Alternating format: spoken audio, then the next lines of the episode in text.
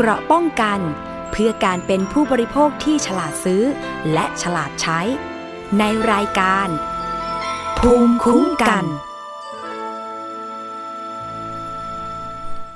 สวัสดีค่ะ คุณผู้ฟังต้อนรับเข้าสู่รายการภูมิคุ้มกันรายการเพื่อผู้บริโภคค่ะ พบกับดิฉันอภิคณาบุราริศนะคะ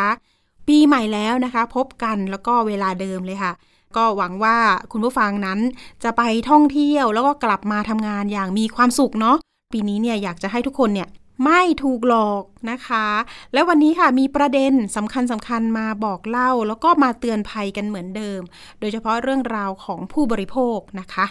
ประเด็นแรกวันนี้นะคะ มีเรื่องราวของคนที่ไปจ้างผู้รับเหมาเพื่อที่จะมาสร้างบ้านนะคะ แต่ปรากฏว่าถูกผู้รับเหมาทิ้งงานนะคะ จ้างคนแรกก็ คุยเรื่องราคากันไม่ลงไม่ตกลงกันไม่ได้นะคะไม่ลงรอยกันตกลงกันไม่ได้ก็เลยเลิกไป ปรากฏว่าก็ไปจ้างคนที่สองแต่แล้วนะคะก็สร้างครึ่งครึ่งกลางกลางๆ ไม่มาทำอย่างต่อเนื่อง สุดท้ายก็อะเปลี่ยนดีกว่า ไปคนที่สามต่อ คนที่สามนี่ก็คือคนคนแรกที่เคยไปคุยเรื่องราคานะคะ แต่สุดท้ายแล้วเนี่ยคนที่สามนี่แหละค่ะที่มีปัญหานะคะ ปรากฏว่ามีการขอเบิกเงินไป ก็ไม่มาทำงานว่าอย่างนั้น เห็นว่ามาครั้งเดียวนะคะ แล้วก็หายไปเลยว่าอย่างนั้น เงินที่จ่ายไปนะคะ ก็มีการเบิกทยอยไปเรื่อยๆ จนเป็นมูลค่าสูงถึง 6 0แสนบาท ทีนี้แหละค่ะผู้เสียหายที่เป็นอดีตทหารเรือนะคะ แล้วก็ภรรยาเนี่ยไปร้องเรียนกับเพจเพจหนึ่งนะคะ มีการพาไปที่ตำรวจบกปคบหรือว่ากองบังคับการปราบปราม การกระทำความผิดเกี่ยวกับการคุ้มครองผู้บริโภคค่ะ เพื่อที่จะ ไปดูว่าเอ๊ะคดีของเขาเนี่ยเข้าขายเป็นอาญาหรือไม่ เพราะว่าทางผู้เสียหายเคยไปแจ้งความที่สพในพื้นที่ เขาบอกว่าเป็นสัญญาทางแพ่ง เป็นคดีแพ่งนะต้องไปฟ้องร้องกันเองว่าอย่างนั้น แต่ทีนี้เขาก็ไปสืบค้นประวัติของผู้รับเหมาคนนี้มานะคะ เห็นว่าทำแบบนี้เป็นประจำว่าเช่นนั้น แล้วก็มีการโฆษณาทาง สื่อออนไลน์ ไม่ว่าจะเป็น Facebook อะไรก็ตามนะคะ เรื่องนี้ค่ะจากคิงแตงทีมสะพานใหม่เนี่ยเขาเป็นเจ้าของเพจ ก็พาไปร้องเรียนนะคะ โดยมีทางอดีตนะคะ ทหารเรืออ่าแล้วก็คุณแก้วนะคะสองสามีภรรยานี่แหละค่ะ เดินทางไปพบพนักงานสอบสวน เพื่อแจ้งความร้องทุกข์ กรณีถูกผู้รับเหมาทิ้งงานก่อสร้างบ้าน คุณแก้วเล่าว่าสามีเนี่ยคิดจะสร้างบ้านไว้อยู่หลังเกษียณที่จังหวัดสมุทรสงคราม จึงตัดสินใจสร้างบ้าน โดยติดต่อผู้รับเหมาทำสัญญาก่อสร้างบ้าน โดยผู้รับเหมารายแรกทิ้งงานไป แต่ก็ยอมคืนเงินมาให้นะคะ4 0 0แสนบาท จากนั้นเนี่ยแหละค่ะ หลานสาวก็ไปติดต่อผู้รับเหมาคนที่สองมาให้ เป็นคนจังหวัดกำแพงเพชรว่าเช่นนั้น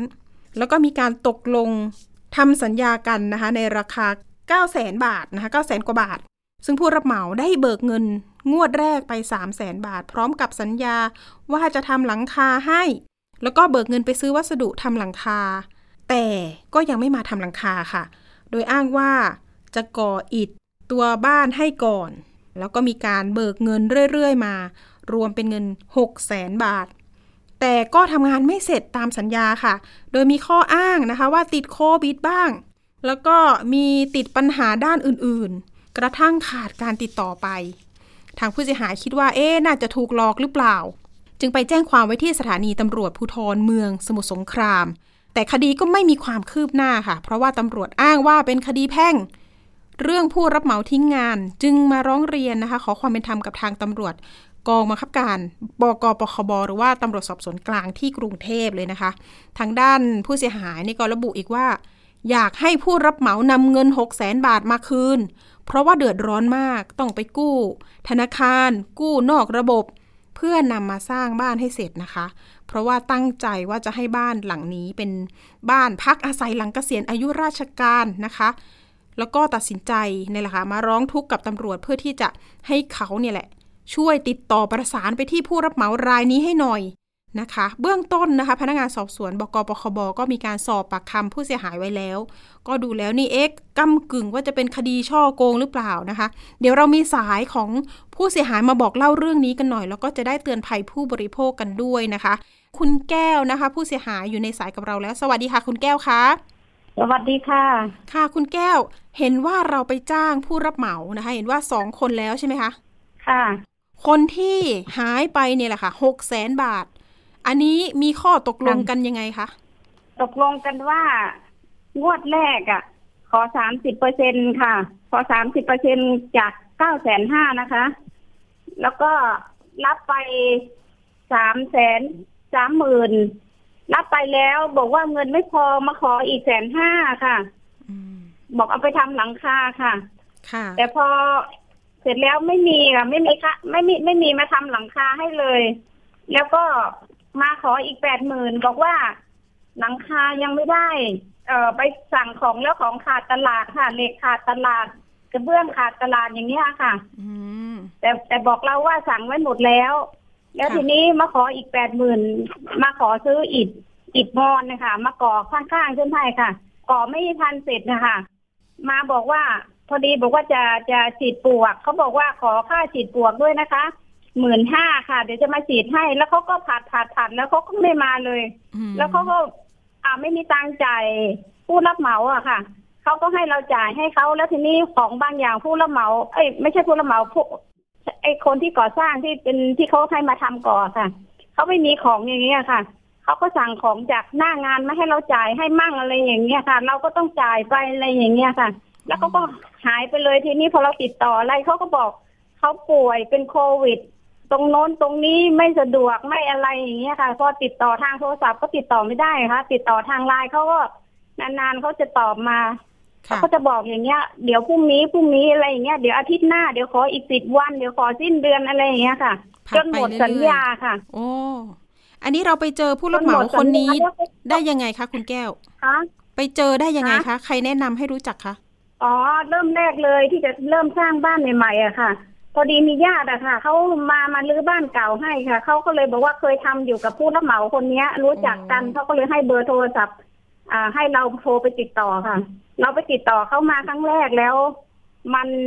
มันตกลงกันไม่ได้ค่ะ พอตกลงกันไม่ได้เนี่ย เราก็ยกเลิกเข้าไปก่อนนะแล้วเราก็ไปหาผู้รับเหมาอีกอีกเจ้าหนึ่งมาอืมพอเจ้าเจ้าต่อมาทำทำไม่เสร็จค่ะเขาเขาไม่มาทำต่อ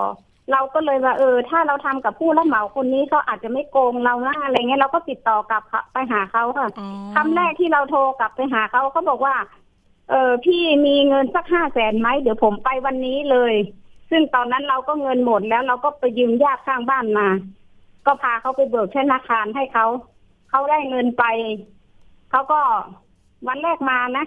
พาช่างมานะเหมือนทำจริง ๆ เลย พอต่อต่อมาเริ่มช่างไม่มามั่งหาช่างมาไม่ได้มั่งอะไรอย่างเงี้ย แล้วเขาก็ไปหลอกช่างที่ไหนไม่รู้มานี่แหละ ช่างชุดที่สองของเขานี่แหละ มาแล้วเขาก็ไม่ค่อยได้เงินกันเขาก็อยู่กันเฉยๆเ่ส่วนมากอะ่ะเพราะผู้รับเหมาไม่ไม่สั่งของให้เขาอย่างเงี้ยค่ะแล้วเขาก็ยังไปบอกร้านค้าว่า สั่งของก่อนได้ไหมผมยังโอนให้ไม่ได้เพราะผมติดอยู่เครื่องบินจะอะไรนะ มันสัญญาณมันไม่มีมั่งอะไรมั่งผมยังโอนให้ไม่ได้อะไรอย่างเงี้ยเขาก็จะประพูดประมาณเนี้ยที่ร้านค้าแต่เขาบอกเราว่าเขาเป็นโควิด ติดโควิดเขาก็บอกพูดว่าเป็นโควิดมาไม่ได้โอนเงินให้ไม่ได้ เพราะว่าติดโควิดอยู่อะไรอย่างเงี้ยอืมเขาก็จะบอกว่าเดี๋ยวค่าโน้นค่านี้ผมจะมาทำให้นะแล้วไม่หายไปเลยในปีกว่าแล้ว ปีกว่าแล้วเรานะคะก็เลยต้องโอ้โหค่ะปีกว่าค่ะ อยากมาขอความเป็นธรรมหน่อยค่ะ ว่าเขา ตั้งใจมาโกงเราใช่ไหมแบบนี้ค่ะ แล้วก่อนหน้านี้ที่เราไปรู้กับเพื่อนบ้านว่า เอ๊ะเขาเคยมาสร้างเพื่อสร้างบ้านของเพื่อนบ้านเนี่ย อันนั้นมันสำเร็จไหมคะไอ้ที่ที่สร้างสำเร็จไหมเราไม่รู้รู้ แต่ว่าเขาจะส่งรูปมาให้ดูว่า เออเนี่ย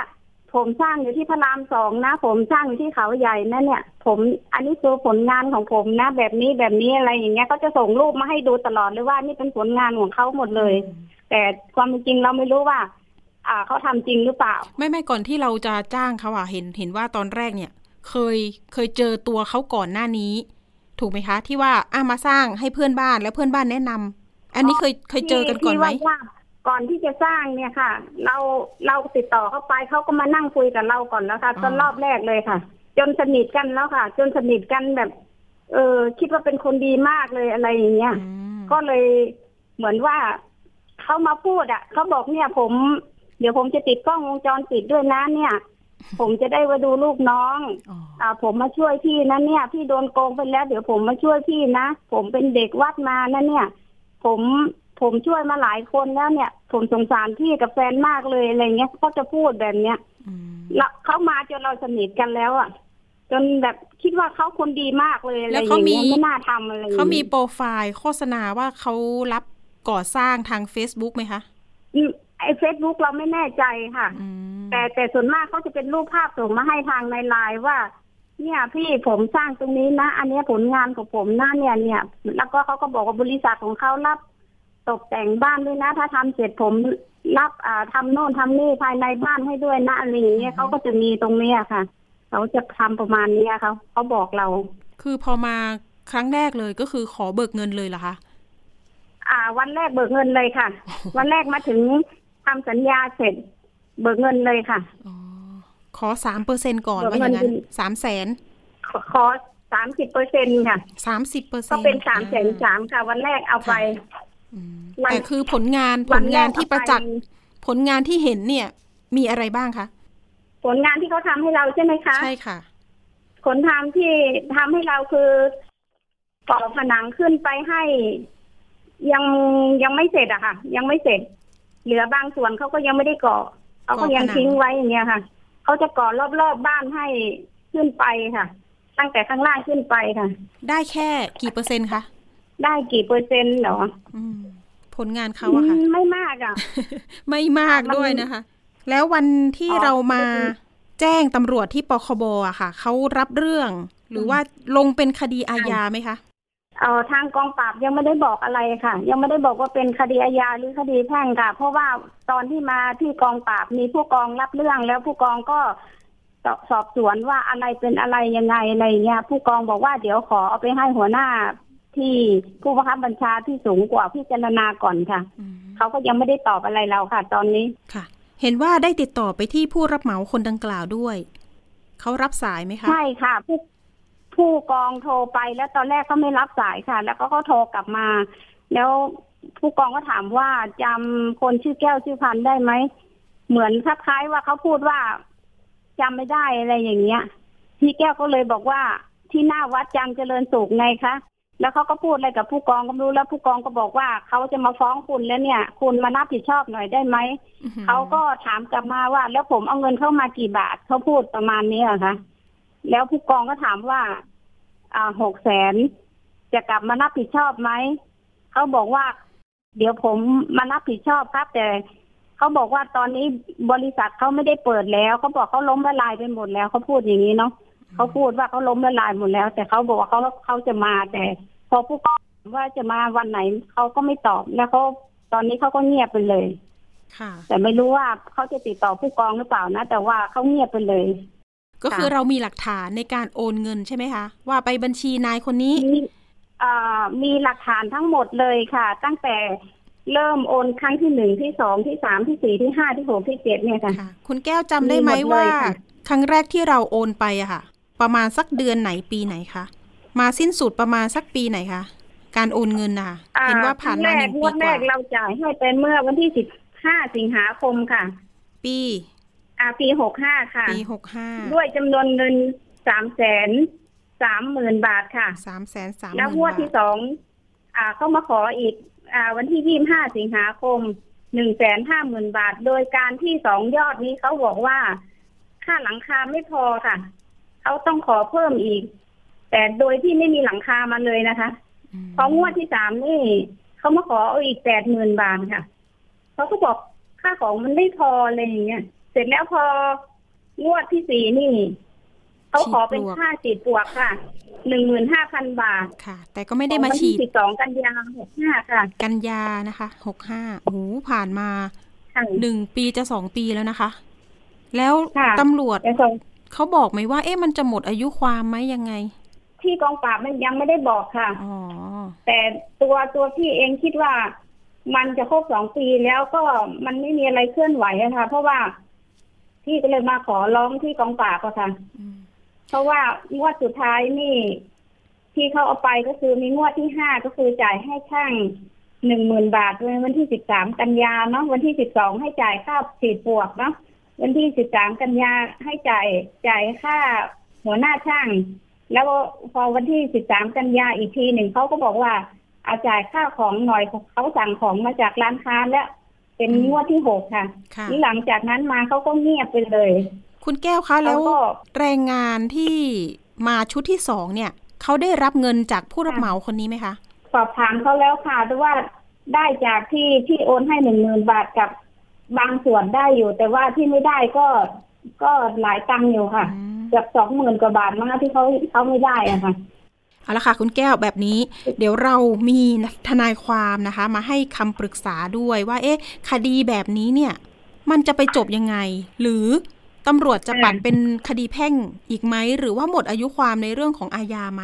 เดี๋ยวเรามีสายของว่าที่นะคะร้อยตรีชัชวานบำรุงวงศ์ทนายความจากกลุ่มทนายใจดีอยู่ในสายกับเราด้วย สวัสดีค่ะ ทนายชัชวานคะ ครับ สวัสดีครับ ผม สวัสดีคุณพี่ผู้เสียหายด้วยนะครับ ผมค่ะ ครับ เรื่องแรกเลยค่ะเมื่อกี้ได้ยินจากคุณแก้วบอกว่า โอ้ยผ่านมาเป็นปีกว่าแล้วนะคะ แต่ว่าก็ล่าสุดครับตำรวจปคบโทรติดต่อให้ รับสายด้วยค่ะ ครับรับสายแล้วแต่ครับก็ยังไม่ได้มีข้อตกลงว่าบ่ายจะเบี่ยงคืนเงินไหมครับนะคะ ตรงนี้มองครับ ว่าเป็นคดีอาญาหรือว่าแพ่งคะ คือคือถ้าลักษณะอย่างนี้นะก็ต้องดูว่า งานที่ละคุณคุณพี่แก้วเนี่ยจ้างไปเนี่ย กับผลงานที่ทำมาเนี่ย ตอนนี้มันปะอ่ามันเกินห้าสิบเปอร์เซ็นหรือเปล่าอะนะครับ ถ้าเกิดแล้วเนี่ยก็จะไม่อ่าก็จะเป็นในลักษณะของทางแพ่งนะครับ ของพี่แก้วจ่ายเงินไปเท่าไหร่แล้วอะฮะแล้วแล้วต้องถามอีกทีหนึงว่าจ่ายเงินไปเท่าแล้วแล้วเนื้องานเนี่ย มันมันได้กี่เปอร์เซ็นต์นะฮะของของบ้านนะครับ จ่ายเงินไปหกแสนค่ะ แต่ที่ที่ไปเอาใบมาจากที่ร้านค้าเขาซื้อของไปถึงห้าหมื่นนะคะ ซื้อของไม่ถึงอ่าห้าหมื่นนะครับแต่เบิกอันนี้ไปนะหกแสนเนี่ยฮะมันจะมีแยกกันสองสองประเภทนะครับ ซึ่งค่ะซึ่งกลุ่มกลุ่มคนที่เป็นลักษณะของมิจฉามิจฉาชีพเกี่ยวกับการหลอกให้สร้างบ้านเนี่ย มันก็มีเยอะนะฮะถ้าเป็นทั้งแพ่งทั้งอาญานะฮะถ้าหากกรณีค่ะอ่าผมผมบอกให้เป็นสองเคส ในกรณีที่เป็นคดีแพ่งเนี่ยก็คือจะลักษณะของการมีการอ่าจ่ายเงินไปค่อนข้างจะใกล้เคียงกับปริมาณงานนะครับนะ อ่าอันนี้ก็จะเป็นคดีแพ่งนะครับ ก็สามารถไปใช้สิทธิ์ในการฟ้องร้องเป็นคดีผู้บริโภคได้ ซึ่งผู้บริโภคก็อย่างคุณแก้วเนี่ยก็สามารถไปยื่นฟ้องต่อศาลได้โดยที่ไม่เสียค่าใช้จ่าย ไม่เสียค่าธรรมเนียมศาลได้เลยนะครับนะอันนี้เป็นคดีแพ่งนะครับค่ะแต่เขาเรียกเป็นคดีผู้บริโภคนะครับ ส่วนอีกอันหนึงค่ะนะครับ มุมมองในเรื่องของคดีอาญาเนี่ยต้องไปพิจารณาว่าเมื่อเขาได้รับเงินไปแล้วเนี่ย พวกนี้อะจะรู้จะรู้กฎหมายพอสมควรนะครับ ก็จะทำให้ให้ลักษณะมันเหมือนว่า มันมีการก่อสร้างบ้างเล็กน้อย แต่ถ้าเทียบกับเงินที่เอาไปแล้ว อย่างเช่น ค่ามัดจำหรือค่า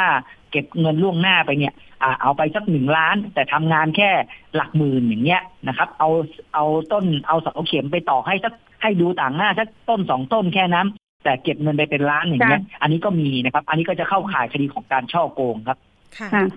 พี่แก้วอยากจะปรึกษาคือะไรอเพิ่มแจ้งเติมความภายในสามเดือนค่ะนะครับนะแล้วแล้วแบบนี้อะผ่านมาคือเป็นอย่างนี้ปีนะคะค่ะคือที่ที่เขาเอาเงินไปเนี่ยที่เฉพาะที่เขาบอกเราว่าเอาไปซื้อโครงหลังคาเนี่ยซื้อหลังคาทำเนี่ย มันมากมากตั้งรวมแล้วมันตั้งสี่แสนกว่าบาทนะคะครับแต่แล้วว่าได้ขอมาไหมล่ะครับไอ้ค่าโครงเหล็กก่อนได้มาไหมล่ะครับ ได้ครบได้เหล็กได้อะไรมาหรือเปล่าครับ ได้เหล็กมาวางไว้ที่หน้าคะงานไหมได้ได้ได้กระเบื้องมาไว้ที่หน้างานไหมนะครับ หรือว่าอ่าไม่มีแต่อะไรปากเลเปยล่าค่ะนะครับไม่ไม่ไม่มีเหล็ก ไม่มีกระเบื้องไม่มีอะไรเลยค่ะ มีแต่ส่ก่อวนผส่นัวนงที่เบิกไปซื้อหลังคานี่ไม่มีอะไรมาเลยค่ะ แต่จะมีส่วนที่แปดหมื่นเนี่ยที่บอกว่าเอาไปก่อเนี่ยมีค่ะ มีมีมาก่อค่ะ แต่ว่าดูแล้วซื้อไม่ถึงห้าหมื่นนะคะที่ไปที่ไปดูแล้ว ครับอันนี้ก็จะเข้ามันเป็นสุ่มเสี่ยงนะครับ อันนี้ค่อนข้างจะใกล้ อันนี้ค่อนข้างถ้าในในมุมมองของทนายความอะนะครับ ก็จะเป็นอ่าค่ะมี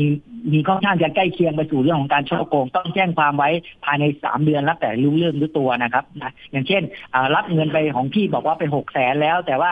หน้างานเนี่ยยังไม่ทำเลยใช่ไหมครับ กี่เดือนแล้วเนี่ยนะครับค่ะอันนี้ประมาณเกือบปีสองปีแล้ว แล้วงานออกมาเนี่ยรับเงินไปหกแสนแล้วนี่เขาทำอะไรไปบ้างอะครับหกแสนเนี่ย เขาก็ก็อย่างที่บอกว่าก่อไปอย่างเดียวค่ะ ก่อผนังก่อไม่นิเสดร็จเดียวค่ะก่อก่อไม่เสร็จค่ะเทเทปูนหรือยังไงครับทำทำคานคานพื้นตอกก่อก่อเสาหรืออยัย่างงไงนี้คค่ะรับพี่ทนาย อย่างนี้ค่ะพี่ทนายหมายถึงไอ้ว่าไอ้เสาโครงสร้างต่างๆ เนี่ยมันจะมีโครงสร้างต่างๆ นี่เขาไม่ได้เป็นคนจะทำเป็นผู้รับเหมาะคนแรกมัเป็ที่นทำผู้รับไว้เหมาทำไว้เลยค่ะ คนนี้มารับต่อเขาไม่ได้คนที่ทำสองตรงนี้ค่ะค่ะอ๋อ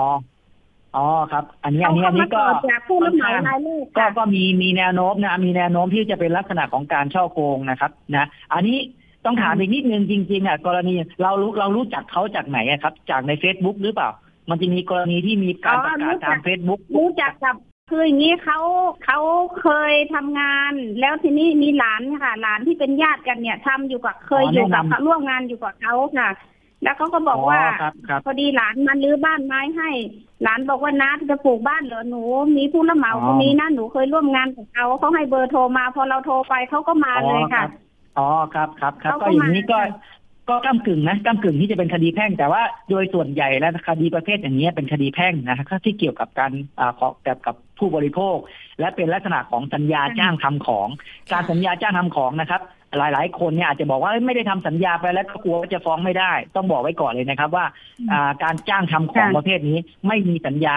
อ่าผูกมัดไม่มีสัญญาเป็นหนังสือก็สามารถฟ้องได้ ก็สามารถนำสืบได้ อย่างเช่นพี่แก้วบอกว่าพี่แก้วมีหลักฐานในการโอนเงินใช่ไหมครับ แล้วก็มีพยานใช่รู้เห็นว่าเนี่ยได้จ้างค่ะนายกอไก่เนี่ยจริงนะครับ อันนี้ก็สามารถฟ้องร้องค่ะได้ ของของพี่แก้วสามารถไปยื่นฟ้องต่อศาลได้เลยนะครับนะ อ่าเป็นคดีผู้บริโภคค่ะยื่นฟ้องต่อศาลโดยที่ไม่มีค่าใช้จ่ายอะไรเกิดขึ้นเลยนะครับ เดี๋ยวค่ะถ้าหากว่ามีพื้นที่จริงๆต้องรู้ว่าแล้วพี่แก้วอยู่พื้นที่ไหนจริฮะงๆแล้วทางทางทางเราจะมีทนายเจดีอยู่นะครับ ในพื้นที่ของอยู่ ของพี่แก้วหรือเปล่า สมุทรสงคราม พื้นที่ที่เกิดเรื่องสมุทรสงครามค่ะค่ะ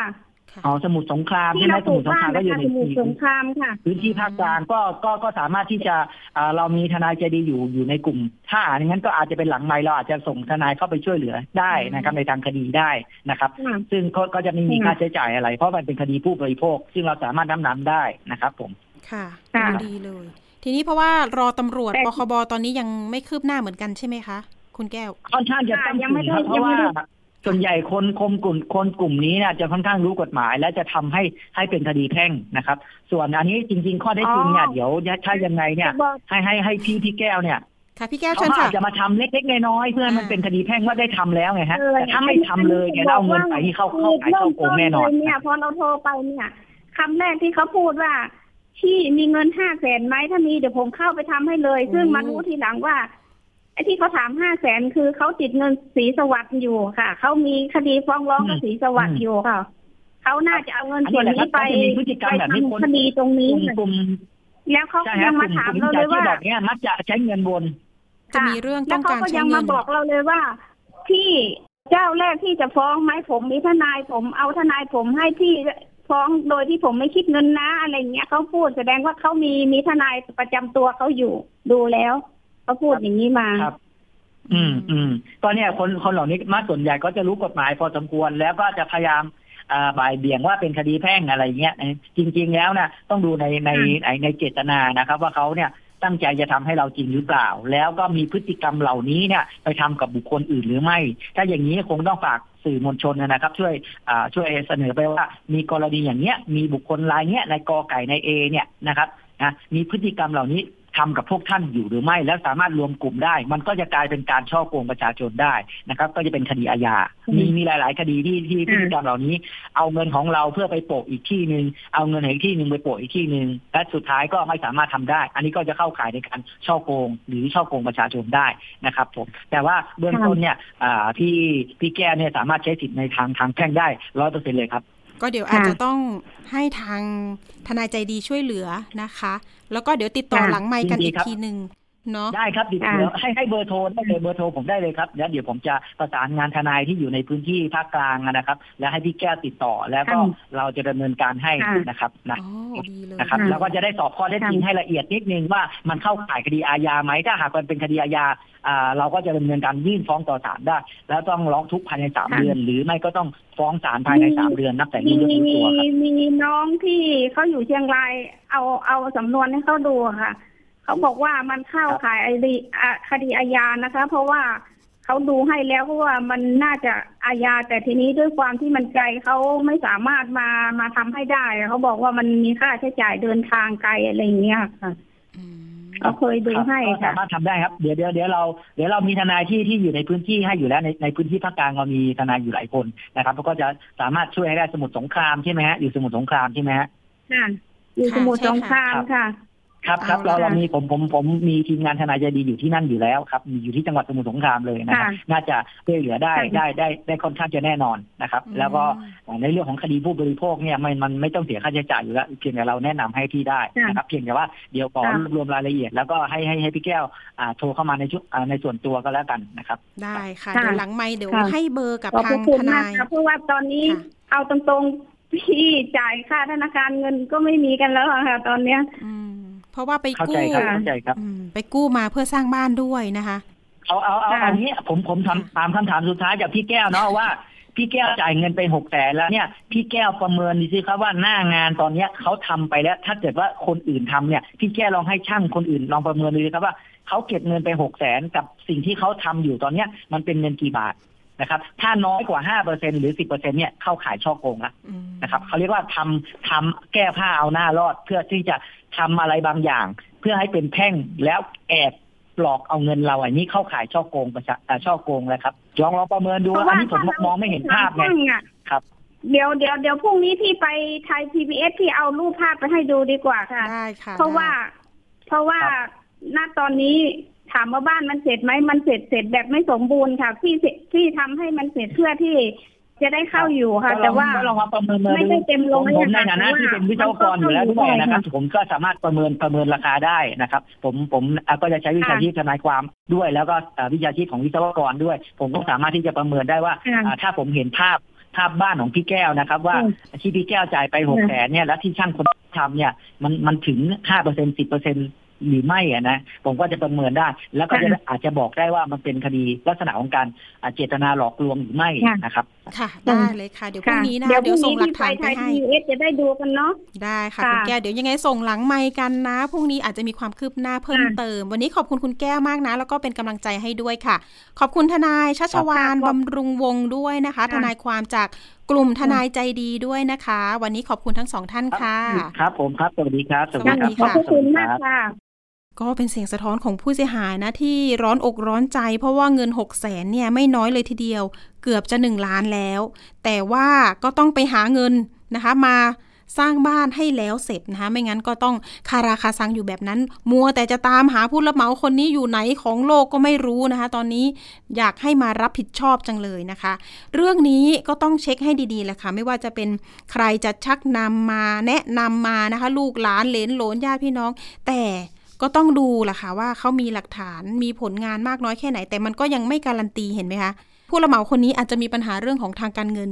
อาจจะมาหลอกเราเอาเงินไปหมุนไปใช้หนี้อีก แต่มันก็ไม่ควรทำใช่ไหมคะ มีข้อกฎหมายทั้งแพ่งแล้วก็อาญาด้วย ก็ยังไงฝากทนายใจดีช่วยเหลือด้วยนะคะ เอาละค่ะ เรื่องที่ 2 กันหน่อยมาสรุปผลงานข่าวเด่น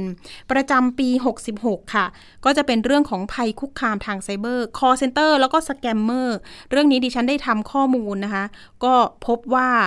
สถิติการแจ้งความออนไลน์ใน 1 ปี 8 เดือนหลังจากมีการเปิดรับแจ้งความออนไลน์ทาง w w w t h a i p o l i c e o n l i n e c o m เนี่ย คดีทางออนไลน์ตอนนี้ก็คือประมาณ 383,000 กว่าคดี มูลค่าความเสียหายก็อยู่ที่ประมาณ 51,000 ล้านบาท ภัยออนไลน์ 14 ประเภท พบว่าการหลอกลงทุนผ่านระบบคอมพิวเตอร์หรือว่าแพลตฟอร์มปลอม มีมูลค่าสูงที่สุดเลยค่ะคุณผู้ฟัง สูงถึง 16,000 กว่าล้านบาท ซึ่งเป็นมูลค่าที่สูงมาก ๆ แต่ถ้าเป็นภัยที่มีผู้เสียหายจำนวนมากก็จะเป็นเรื่อง หลอกซื้อสินค้าทางออนไลน์นั่นเอง ตอนนี้มาดูข้อมูลเรื่องของการลงทุนค่ะ ช่วงท้ายๆปีนะคะ ก็จะพบว่ามีผู้เสียหายที่ไปถูกหลอกทางออนไลน์ ก็จะเจอโฆษณาทางเฟซทาง Facebook นะคะ ยิงแอดโฆษณามา แล้วก็แอบอ้างนักลงทุนนักเล่นหุ้นที่มีชื่อเสียงในประเทศไทยนี่แหละค่ะ อ้างว่ามีกำไรดี ทีนี้พอเราหลงกลสนใจอยากจะลงทุนบ้างนะคะ ก็มีการทัก add LINE แชท Facebook กันไปนะคะ จนกระทั่งไป add LINE กันไปเจอหน้าม้าหลากหลาย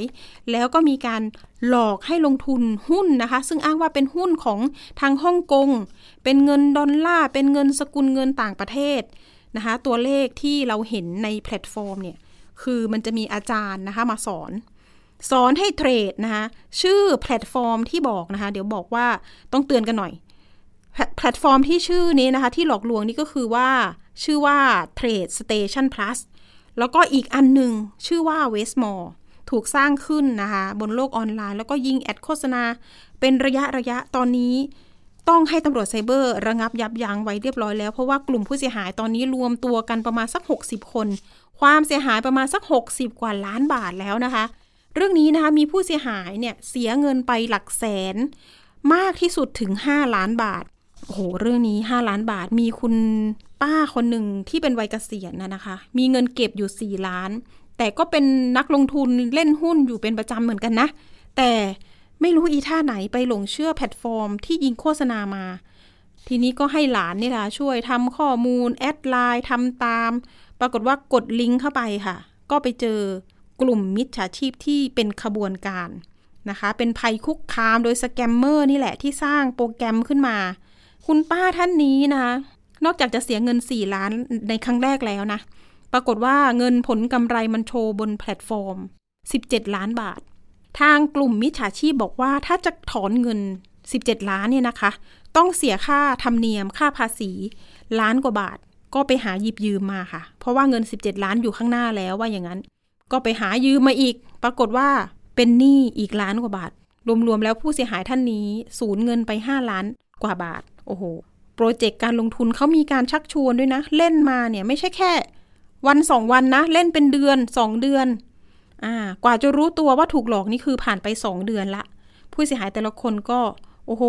แทบจะหมดตัวนะคะหงายหลังกันเลยทีเดียว รวมๆความเสียหายเรื่อง หุ้นฮ่องกงที่แอบอ้างและเปลี่ยนชื่อไปเรื่อย ๆ เนี่ย หกสิบกว่าล้านว่าอย่างนั้น เพราะว่ามีกลุ่มก่อนหน้านี้ไปร้องที่กองปราบ แต่ตอนนี้ก็โอนคดีมาที่ตำรวจไซเบอร์เรียบร้อยแล้วนะคะ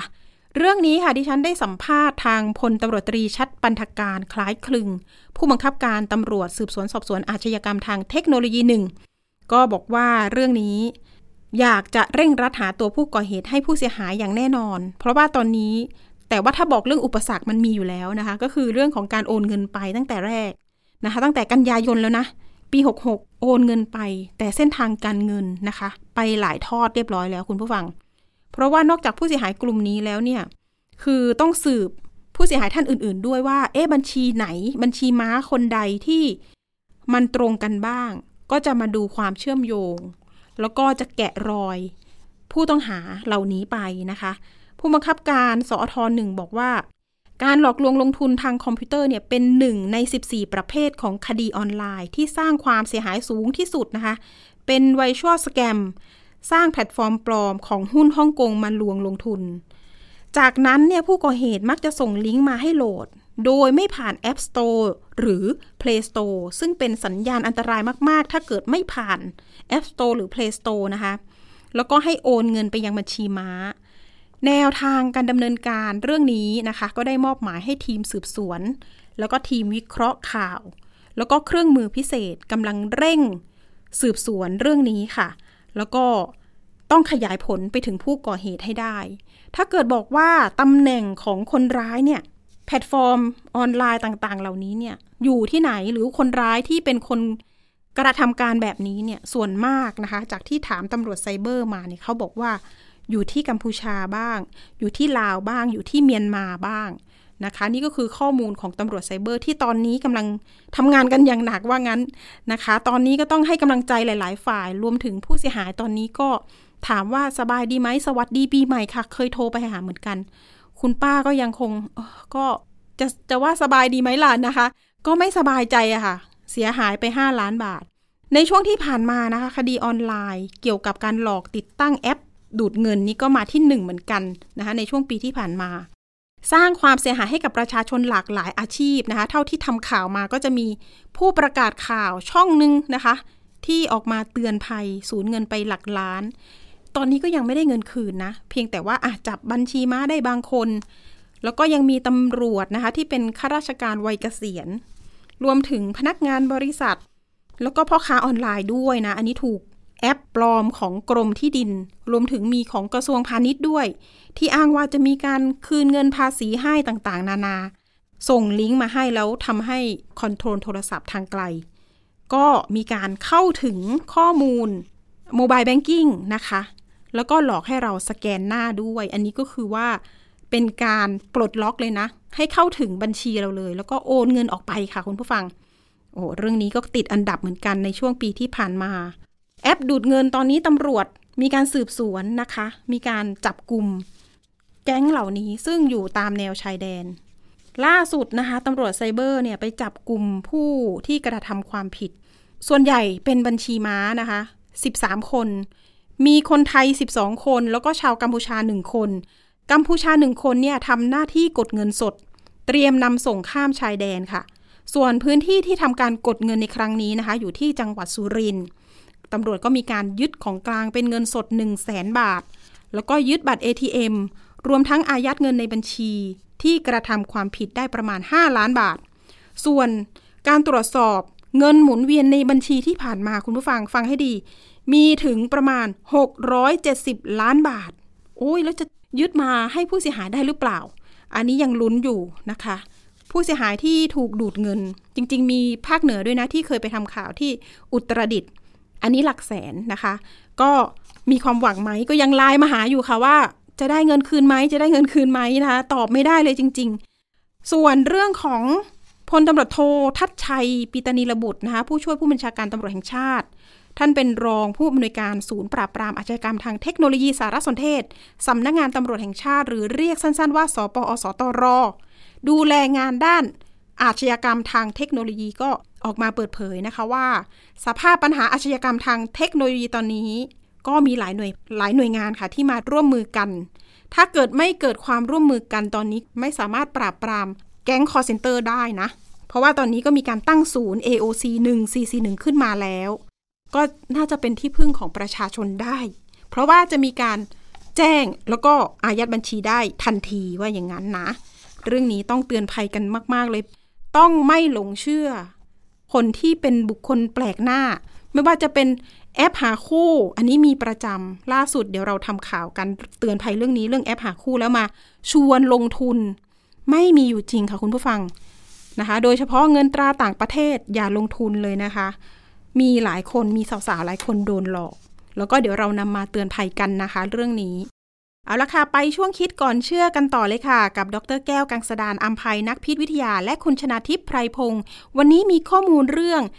ดื่มน้ำก่อนหรือระหว่างมื้ออาหารไม่ดีจริงหรือไปติดตามค่ะ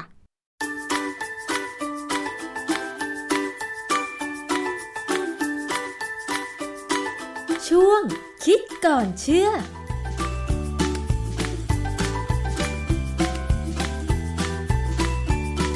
พบกันในช่วงคิดก่อนเชื่อกับดรแก้วกังสดานนภัยนักพิษวิทยากับดิฉันชนาทิพไพรพงศ์ค่ะ วันนี้เรามาคุยเกี่ยวกับเรื่องของการดื่มน้ำก่อนหรือระหว่างมื้ออาหารไม่ดีจริงหรือ สมัยตอนที่ดิฉันเป็นเด็กเนี่ยนะคะ เวลากินข้าวเนี่ย ปู่ย่าตายายก็มักจะสอนอยู่เสมอว่า อย่าดื่มน้ำก่อนกินข้าวนะ เดี๋ยวมันจะกินข้าวได้น้อย คือเขาคงกลัวว่าเราจะกินข้าวได้น้อย แล้วจะทำให้เราไม่โตนะคะ แต่ว่าคุณผู้ฟังคะมันมีข้อมูลทางสื่อสังคมออนไลน์ เกี่ยวกับเรื่องของการดื่มน้ำก่อน หรือว่าระหว่างมื้ออาหาร บอกว่าการดื่มน้ำก่อนหรือระหว่างมื้ออาหารเนี่ยจะทำให้น้ำย่อยเจือจาง และส่งผลต่อการย่อยอาหารให้เกิดปัญหาหลายอย่าง เรื่องนี้จริงหรือไม่มีข้อมูลงานวิจัยอะไร ต้องไปถามกับอาจารย์แก้วค่ะ อาจารย์คะสมัยเด็กเนี่ยดิฉัน ปู่ย่าตายายมักจะสอนว่า อย่าดื่มน้ำก่อนกินข้าวนะ เพราะว่าจะทำให้กินข้าวได้น้อย กลัวว่าเราจะตัวเล็กไม่โตนะคะ อาจารย์ แต่ข้อมูลที่เขาบอกว่า อย่าดื่มน้ำก่อนหรือระหว่างมื้ออาหาร มันจะส่งผลเสียกับระบบย่อยอาหารนี่มัน เรื่องนี้มันจริงหรือไม่คะอาจารย์ ถ้าเราดูตามที่เขาพยายามให้เหตุผลนะมันก็น่าจะจริงนะว่า เพราะว่าในกระเพาะเราเนี่ย ตอนที่เราเริ่มมีหิวนะน้ำย่อยจะเริ่มออกค่ะ น้ำย่อยเนี่ยออกมาก็จะมีปริมาณหนึ่งที่ร่างกายเราเนี่ยจะกำหนดเองแหละ มันจะมีทั้งน้ำย่อย แล้วก็มีน้ำกรด เหตุที่เราต้องมีน้ำกรด ก็เพราะว่าน้ำย่อยที่กระเพาะเราหลั่งออกมาเนี่ย มันจะยังไม่ทำงานจนกว่าจะมีน้ำกรดออกมากระตุ้นมันค่ะให้มันมีสภาวะที่เหมาะสม พอเขาบอกว่าถ้าเราดื่มน้ำเข้าไปเนี่ย น้ำกรดก็เจือจาง เพราะฉะนั้นการกระตุ้นให้น้ำย่อยทำงานก็คงจะไม่ดีเหมือนเดิมอืมนะฮะ อันเนี้ย ก็เลยมาดูว่ามีงานวิจัยไหมปรากฏว่ามีงานวิจัยที่เขาบอกว่า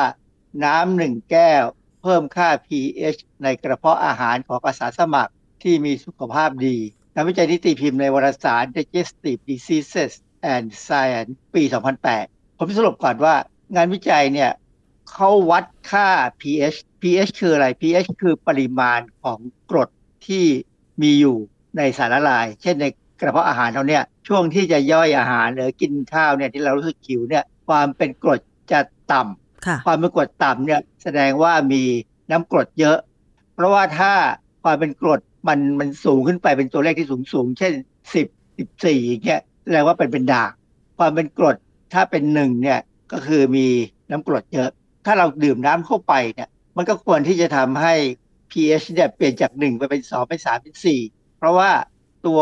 น้ำมันเพิ่มปริมาณมากขึ้น ปรากฏว่าผลการศึกษาของเขาเนี่ยเขาพบว่าเขาใช้คน 12 คนนะให้ดื่มน้ำ200 มิลลิลิตร ค่า pH ความเป็นกรดของเขาเนี่ยมันลดน้อยลงเลย มันขึ้นจากหนึ่งไปเป็นสี่ภายในหนึ่งนาทีค่ะ แต่หลังจากนั้นอีกสามนาทีมันลดกลับมาอยู่ที่เดิม อันนี้คือเหตุผลที่อธิบายได้ว่าร่างกายเราเนี่ยปรับตัวเอง คือเราจะรู้สึกว่าเราจะมีการวัดความเป็นกรดในกระเพาะด้วยเซลล์ของเราแหละ นะมันวัด พอมันรู้ว่าปริมาณกรดมีน้อยลง จะรีบหลั่งน้ำกรดออกมา เพื่อให้มันเท่าเดิมค่ะ ดังนั้นการดื่มน้ำก่อนกินอาหาร ไม่ได้ทำให้ระบบการย่อยเปลี่ยนไปค่ะ ก็สรุปว่าข่าวที่เขาแชร์กันในอินเทอร์เน็ตเนี่ยเออไม่ถูกต้องนะร่างกายเราปรับตัวเองได้ค่ะ อาจารย์คะก่อนอื่นเนี่ย น้ำสำคัญยังไงต่อร่างกายคะเออน้ำนี่เป็นองค์ประกอบสำคัญของทุกอวัยวะของร่างกายเราเลยนะ มีบทความหนึ่งในวารสาร Journal of Biological Chemistry ปี 1945 องค์ประกอบทางเคมีของร่างกายมนุษย์ที่เป็นผู้ใหญ่ และผลกระทบต่อชีวเคมีของการเจริญเติบโต เขาบอกเลยว่าสมองและหัวใจเนี่ยประกอบด้วยน้ำ 73%ปอดมีน้ำ 83%ผิวหนังมีน้ำ 64%กล้ามเนื้อและไตมี 79%กระดูก ซึ่งกระดูกไม่น่าจะมีน้ำนะ ก็ยังมีน้ำอีก 31%แสดงว่าอะไร แสดงว่าน้ำนี่แทรกไปอยู่ในทุกอวัยวะของเราเลย ดังนั้นถ้าเราขาดน้ำเมื่อไหร่อวัยวะเรามีปัญหาค่ะ ซึ่งโดยปกติแล้ว คนเราต้องจิบน้ำอยู่ ทั้งวันเมื่อก่อนเนี่ยเคยได้ยินข้อมูลว่า ควรจะดื่มน้ำวันละ 8 แก้ว ใช่ไหมคะอาจารย์ ซึ่งมันพอไหมสำหรับแต่ละคน คงจะพอนะ ปัญหาอยู่อย่างนี้ แก้วเนี่ยใหญ่แค่ไหน แก้วไทยกับแก้วฝรั่งเป็นยังไง ดังนั้นเนี่ยผมไม่ได้จำตามตรงนี้แล้วล่ะ ผมใช้วิธีว่าพยายามจิบทุกครึ่งชั่วโมง ให้ไม่กระหาย คือพยายามทำให้เราไม่รู้สึกกระหายน้ำถ้าเรากระหายน้ำเมื่อไหร่จะแสดงว่าเรามีปัญหาแล้วนะฮะรวมๆแล้วมันก็ควรจะประมาณ8ถึง10ถึงอาจจะมากถึง12แก้วก็แล้วแต่ว่าแต่ละวันมันร้อนไม่ร้อน ถ้าเหงื่อออกเยอะก็ต้องกินเยอะนะ คือถ้าไปจำกัดว่า8ถึง10แก้วแล้วถ้ากลัวว่ากินดื่มน้ำเกิน เป็นปัญหาเนี่ย อันนั้นลำบากนิดนึงต้องต้องเปลี่ยนความรู้สึกหรือความเข้าใจว่าพยายามจิบอย่าให้ขาดน้ำโดยที่เราไม่รู้ตัวโดยเฉพาะคนสูงอายุเนี่ย มักจะมีปัญหาขาดน้ำค่ะ ซึ่งเราจะกินน้ำเหมือนที่อาจารย์บอกเลยว่าอยากให้กระหาย แต่ว่าโดยพฤติกรรมปกติของ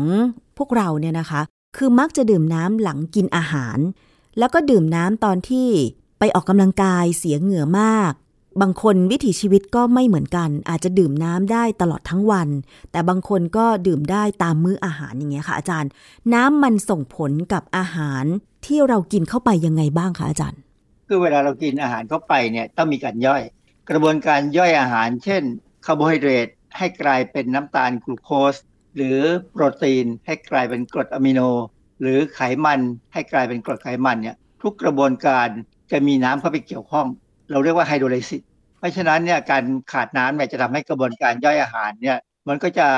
ไม่สมบูรณ์แหละนะฮะอาจจะทำได้แหละแต่ไม่สมบูรณ์ เราก็จะต้องมีการดึงน้ำจากส่วนต่างๆของร่างกายเนี่ยออกมา ซึ่งไม่ดีนะฮะอย่างที่บอกแล้วว่าตามอวัยวะต่างๆเนี่ยจะมีน้ำเป็นองค์ประกอบ เพราะฉะนั้นควรจะให้อยู่ในปริมาณที่เป็นปกติ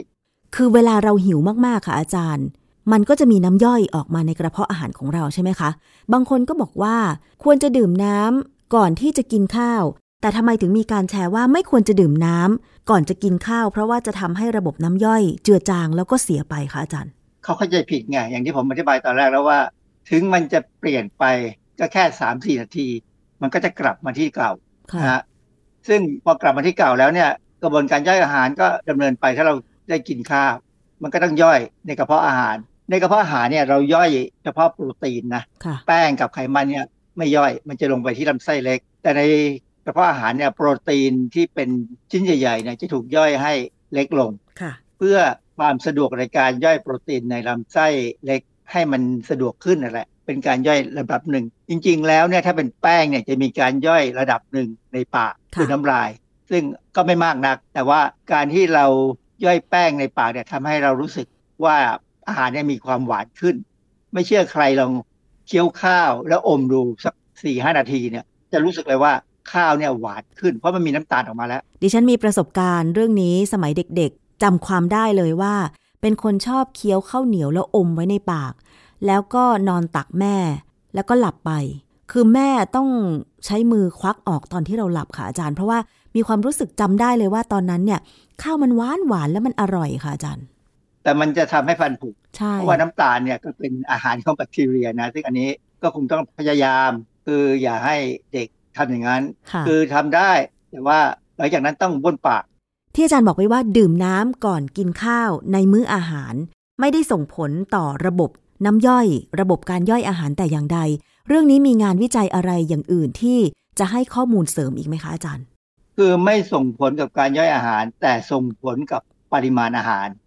ที่กินเข้าไป มีงานวิจัยหลายชิ้นนะ แต่โดยภาพรวมเนี่ยเอ่อเช่นงานวิจัยชิ้นหนึ่งเขาบอกว่า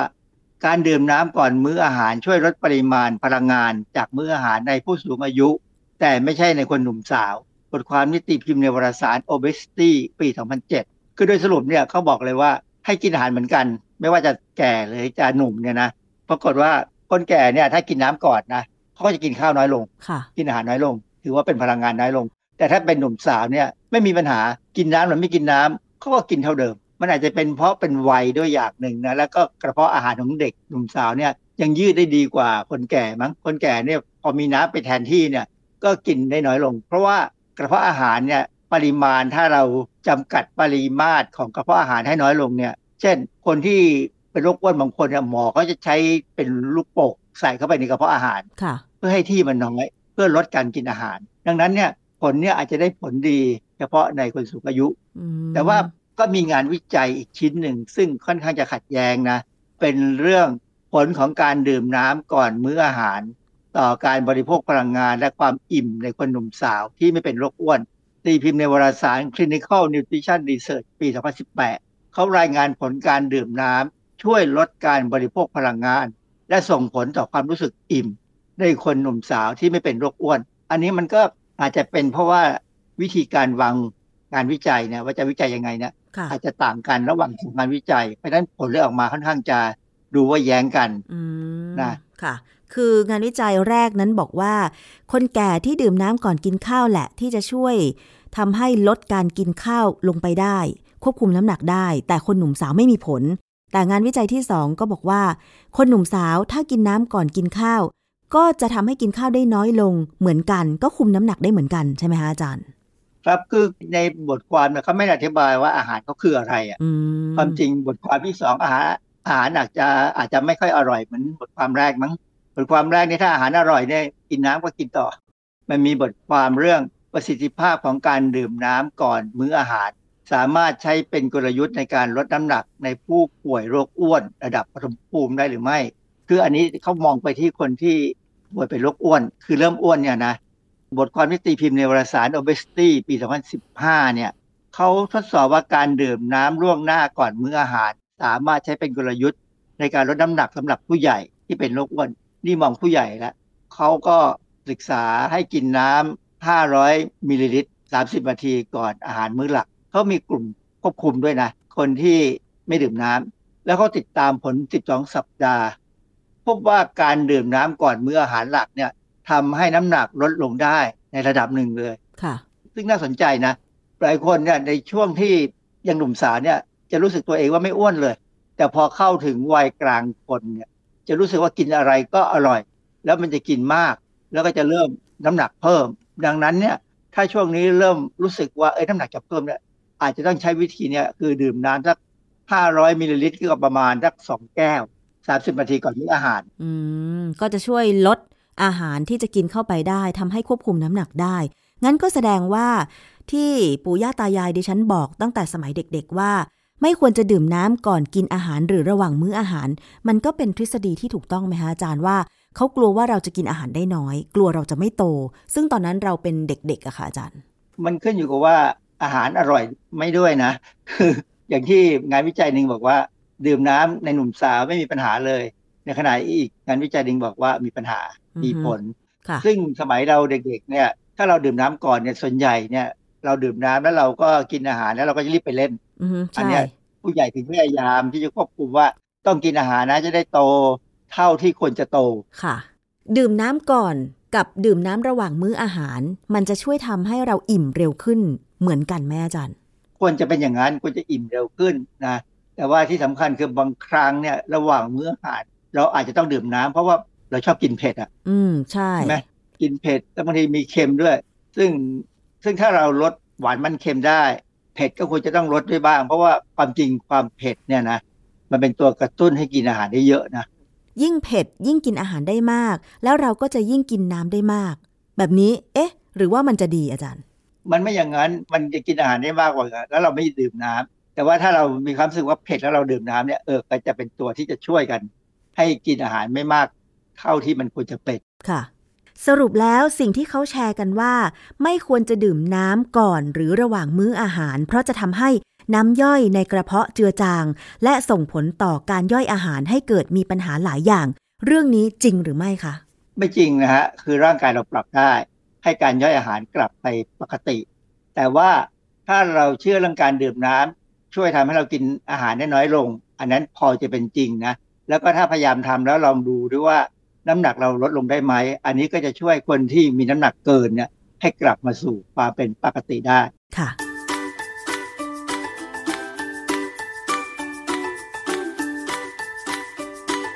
ช่วงคิดก่อนเชื่อ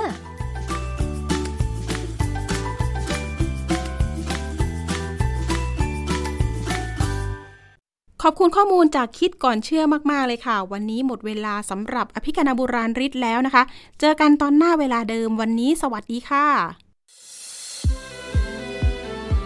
ติดตามฟังรายการได้ที่เว็บไซต์ thaipbspodcast.com และ YouTube Thai PBS Podcast